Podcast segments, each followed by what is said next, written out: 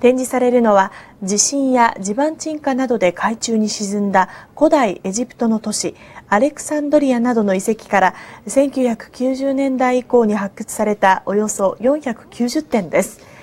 高さ5メートルにも及ぶ3体の巨大な石像やスフィンクスなど数々の人類の遺産のほか海底探査や古代都市をバーチャル体験できるコーナーなどが注目を集めそうです。